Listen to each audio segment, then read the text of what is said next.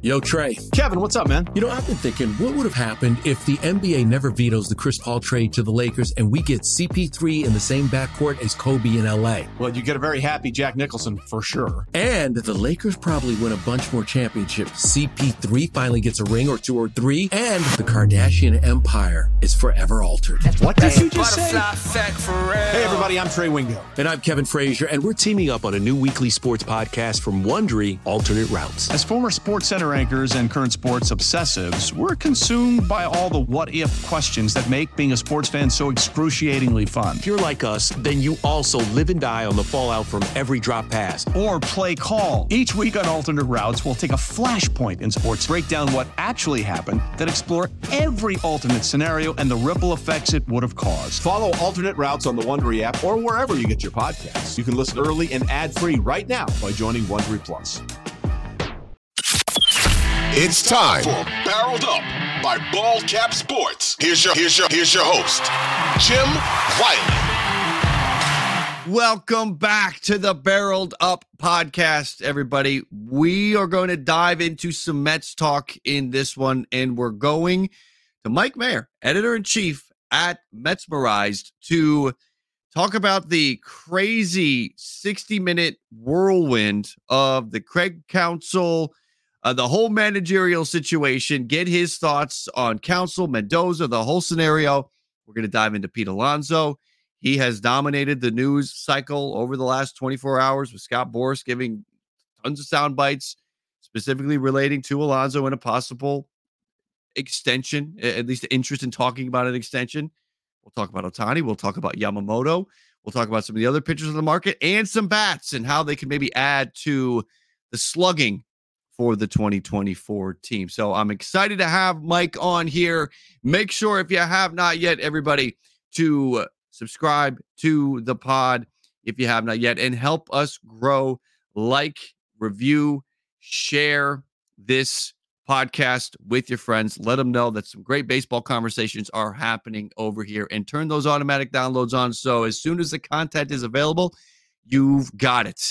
Now, let's get to my conversation with Mike Mayer from Metsmerized. All right, I am here with Mike Mayer, editor in chief of Metsmerized, because there is so much Mets news to talk about. Before we hit record, we were talking about how this is a 365 news cycle team. So we have to dig into a lot in this one. Mike, thank you for joining me. Yeah, thanks for having me. Like you said, there's there's always plenty of stuff to talk about with the Mets, and Mhm. That they finally found a manager. So that's I'm sure one of the big things we're going to talk about. Yeah, yes, yes, to say the least. And let's kick off with that actually. Um you cover a lot of Mets news. Um you you, you report a lot of Mets news.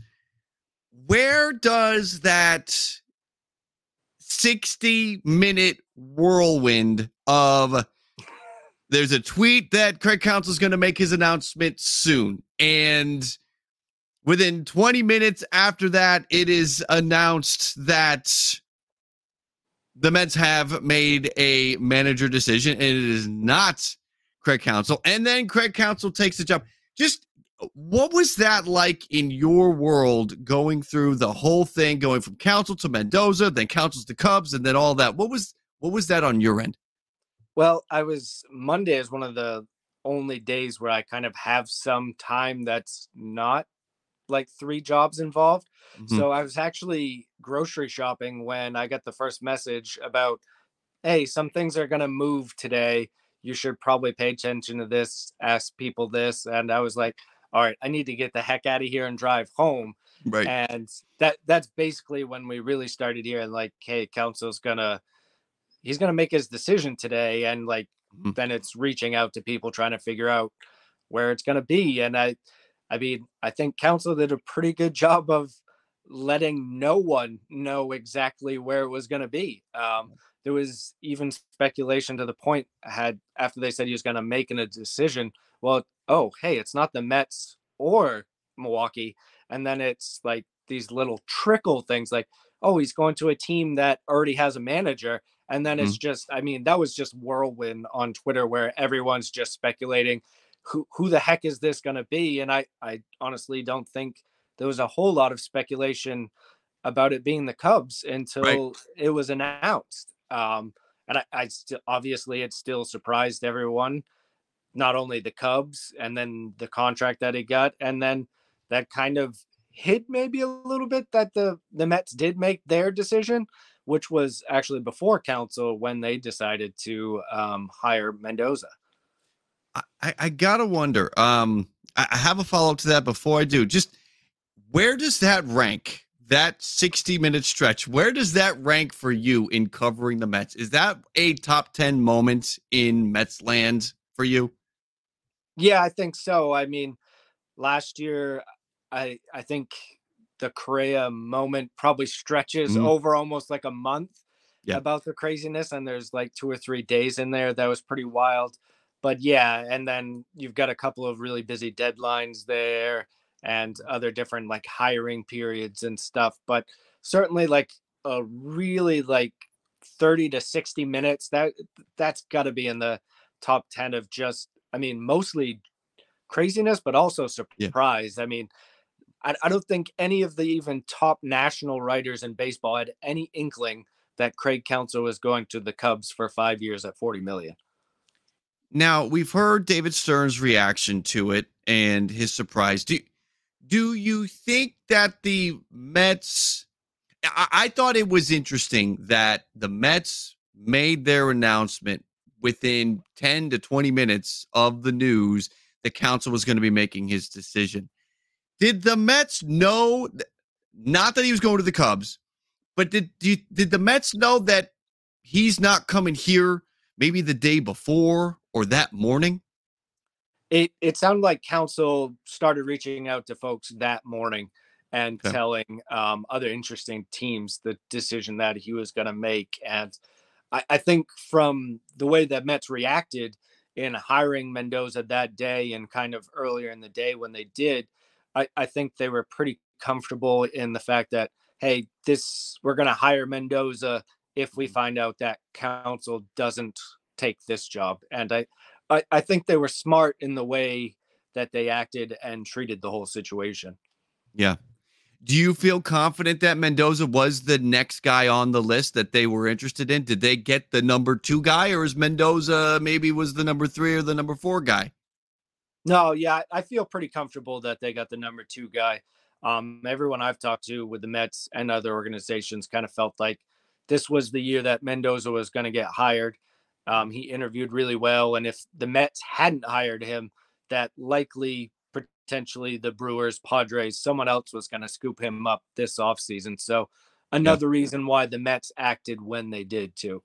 Yeah, we're hearing some great things about the reputation he has around baseball. While he doesn't have a ton of experience, uh, the reputation is key, and maybe that's what this team, maybe that's what this team needs. Let's speaking about what the team needs looking ahead to, to, to this offseason and how things are going to play out, it is going to be extremely busy. And let's start with on the current roster, and that is Pete Alonso. There were some sound bites today from Scott Boras that he's open to a contract uh, negotiation to get him extended, which is good news. Um, you, you, know, there's there's some out there that believe that Pete will make it to free agency no matter what, similar to Juan Soto, because he wants to see what he can get on the open market. But what is the likelihood, in your opinion, of a Pete Alonso extension being worked out? I I'm not going to put a percentage on it. Like I mm-hmm. I know some some writers put a percentage on him getting traded today, um, but I, I think there's a chance that it gets done. I, like you said, Boras could have very much said today, hey, Pete is looking forward to seeing free agency. Um, Boras could have certainly said that today. He, he could have decided to play hardball. It wouldn't be the first time Boras has done that with a big time um, player that's going into free agency.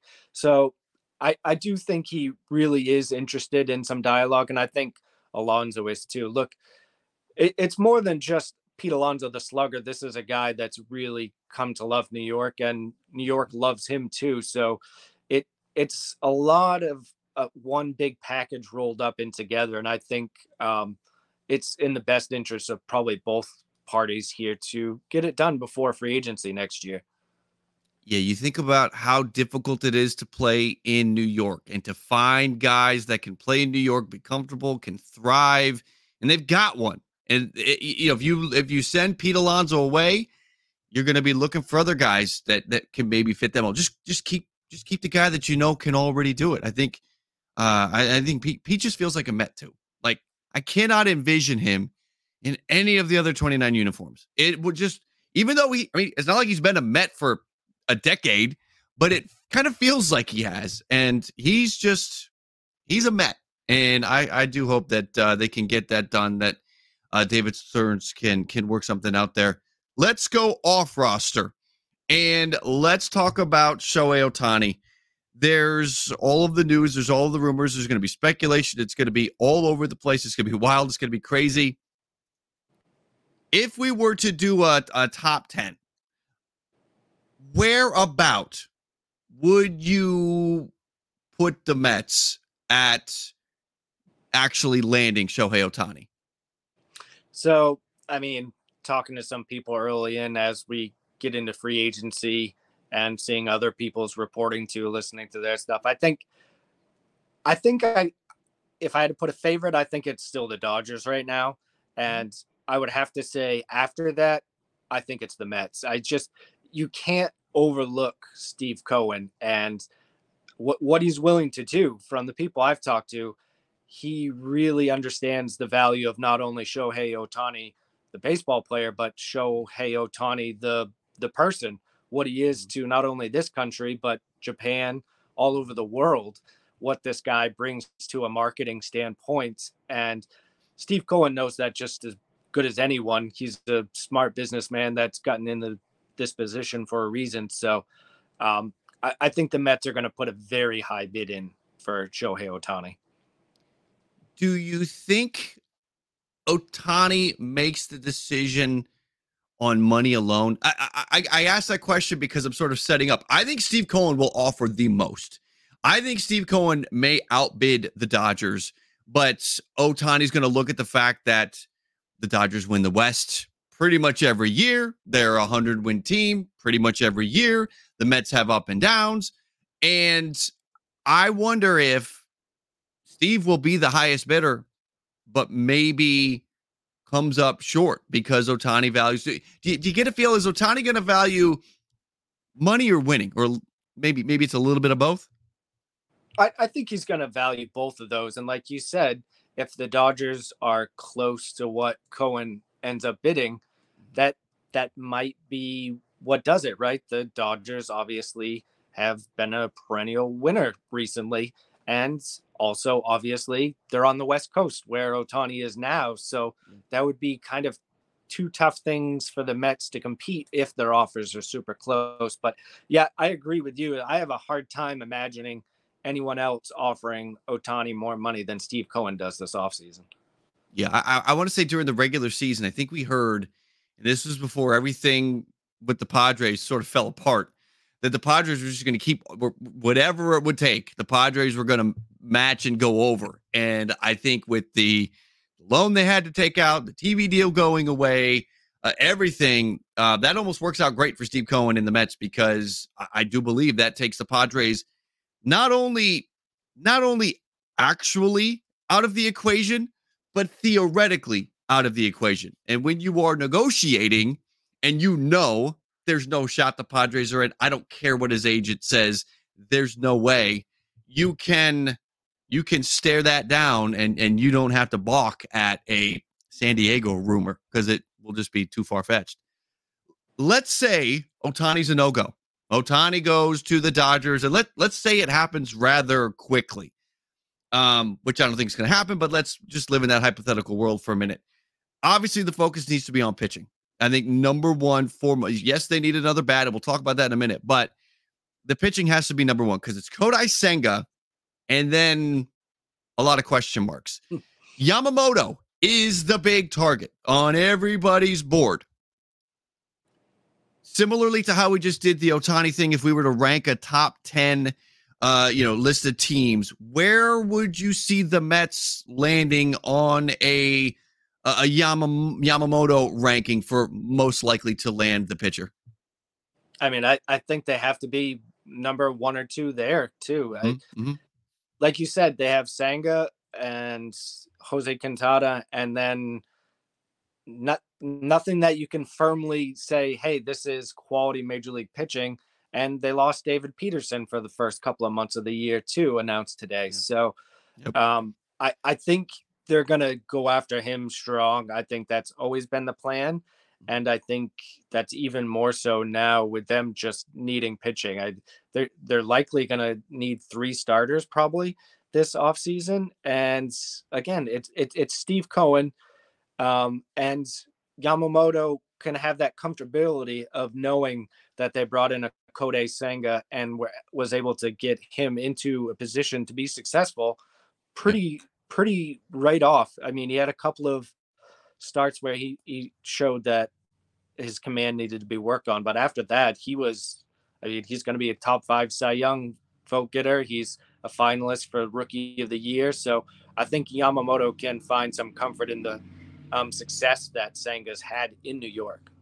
Yeah, Yeah, that's a great. I mean, if you're looking for an example, we got one. We just did it. Uh, I think that could be something big. I, Yamamoto feels like I don't know why I'm get I get New York vibes over LA vibes. I just do. I, I don't know. And those listening on in in LA or in the Midwest are you know angry and maybe tuning out at this point, and I apologize to those people. But I don't know why. It just feels like uh feels like a New York guy here. Um keeping with the pitching theme and the way the Mets have operated, and and maybe this was more under this was more of an Eppler thing.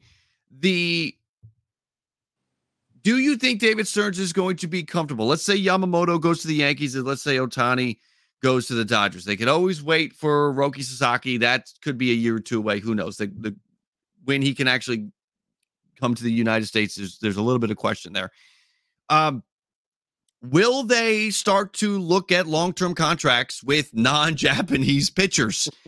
the, the, the Nolas, the Snells, uh, maybe a trade with Milwaukee for Burnes and then locking Burnes up. Do you see them entertaining some of the top pitchers in this market on a long-term contract? Because that's the only way you're going to get Nolan Snell is a, a five or six year deal. Or are they going to continue to shy away from that? Do you think? Well, it's funny because you said non-Japanese, and when I was thinking about this in my head, the first pitcher I was going to next was Shota Imanaga, who is the second Japanese pitcher that's coming over, um, Yep. left-hander that's going to be posted too, and I think he's looking for a Kodai Senga type deal. Um, going to be in that range probably. He's a little bit older than Senga, so I think um, teams will still be comfortable giving him probably five years in the 75 85 million dollar range and i do think that is the type of deal that stearns is going to look for because he's going to look for more value right? I, I don't Yeah. just because he's going to have all that money from steve cohen it, it doesn't mean he's going to go out and sign ohtani yamamoto snell nola all of these guys. He, he's mm-hmm. still going to be smart with his money and I, I think that's probably where he'd really like to top out is five maybe six years for these type of guys especially you're talking about starting pitchers that are 30 31 32 years old um, which is i mean it's a little bit different philosophy than eppler but i think eppler was kind of forced into that hand right that those are the two best starting pitchers on the market they just Right. happen to be 38 39 40 years old so Mhm. I, I don't think that you'll see them giving any like seven, eight, nine year deals. No. the market will be interesting to see where it takes some of those pitchers. I think there will be a lot of teams with a sort of uh, Carlos Rodon concern level where they're going to look at what the Yankees just did there and say, no, we're not going down that road. Now, Rodon had some injury history, so it's a little bit different. Nola has generally been pretty healthy.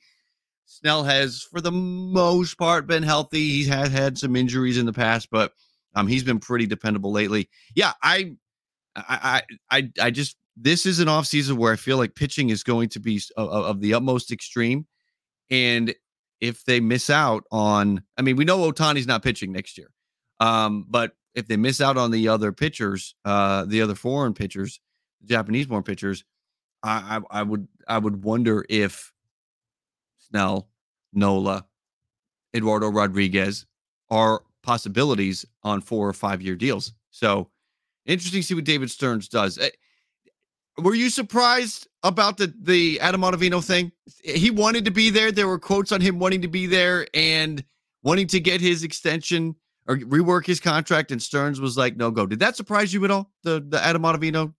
I I think deal? it surprised me the most that he declined it. I mean, he's 38 years old, coming off a pretty mediocre yeah. um, year to turn down 6.75 million. I I that was the most surprising thing for me from that standpoint. Mm-hmm. It seemed almost like he was he was turned th- that kind of reaction feels like he was he's turned off by the direction. Um, I don't know. We'll see what happens, but it that really was interesting because I remember the when I was going through and doing my free agency prep and research, and I was considering Adam Ottavino, and I was looking up news stories on him. I saw reports that he was he really liked being with the Mets. It's where he wanted to be. So interesting that when he tries to rework something to stay there longer, the Mets David Stearns is like, no, he declines, walks walks out of there. Um, off the pitching, let's get on to the hitting. The Mets could use some more slugging in that lineup, um, which is why I don't think Pete Alonso, even if they don't get an extension worked out, Pete's going to be there on opening day. Do you get any sense that maybe they favor any bats, any of these hitters over any other ones? You've got, you know, JD Martinez, I think maybe could fit in here. But again, there's also a lot of young kids that you want to give playing time to. How do they maybe balance that out? Or will they count on Vientos and Baty and Mauricio providing that slug? How do you how do you see that playing out? Yeah, I, I, think we're a little early to answer some of the questions, but I do think it's interesting. Obviously, today Stearns was asked about Daniel Vogelbach, who, if yeah. you wrote out a lineup today, is likely the DH against right-handers. And interesting that he noted that he acquired Vogelbach when he was with the Brewers. But what he didn't also mention is he non-tendered Vogelbach too at one point and mm-hmm. that's certainly another possibility and i think probably a pretty strong likelihood because of what you're talking about is th- they need a slugger. Um, Vogelbach has been fine with the Mets against right-handers since they got him, but um, it, it's just he can't play any positions. He can't hit lefties at all. So it, it's really he's very very one-dimensional. So and they need home runs. So I think someone you mentioned JD Martinez, um, Jorge Soler, uh, there's a couple other names out there. I, I really do think that the Mets will look for a DH type that can put the ball in the stands. I, I think that's a pretty clear need for them. Mm-hmm. And also have to keep an eye on see what they do in the outfield market because outside of Nimmo, they, they have some questions in the outfield too. Marte's coming off a year where he struggled most of the year, probably wasn't healthy most of the year. Um, so putting Jeff McNeil out there at times. Mark Canha is now a Detroit Tiger. Um, they're going to have to fill some innings in the outfield, and they certainly are going to need some offense out there. Yeah, I, I feel like they're in an interesting spot where if if things work out really well with Vientos and Mauricio and Baty has a a, resurgence, a, a bounce back, however you want to put it. Alvarez does what we saw him do last year that things could be incredible for the Mets. They they could be a juggernaut offense, but these young bats, these young kids, young players. There's some volatility there. So do you go out and and and bring in some insurance? Last year, I don't know if this was a buck thing. It seems like they went overboard on the on the insurance with the additions that they made. Um, you know, bringing Vogelbach back because I believe there was an option. Maybe I'm I'm misremembering that, but I believe there was an option to bring him back. The Tommy Pham deal.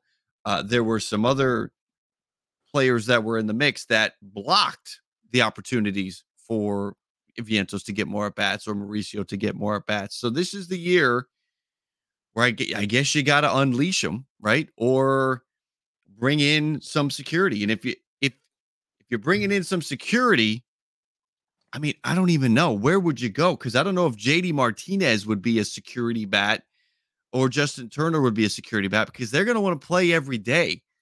Um, I don't know. Do you, do you have any read on, on on if if they're not shopping at the top of that slugging list, if they're shopping in the middle, anybody that sort of stands out to you?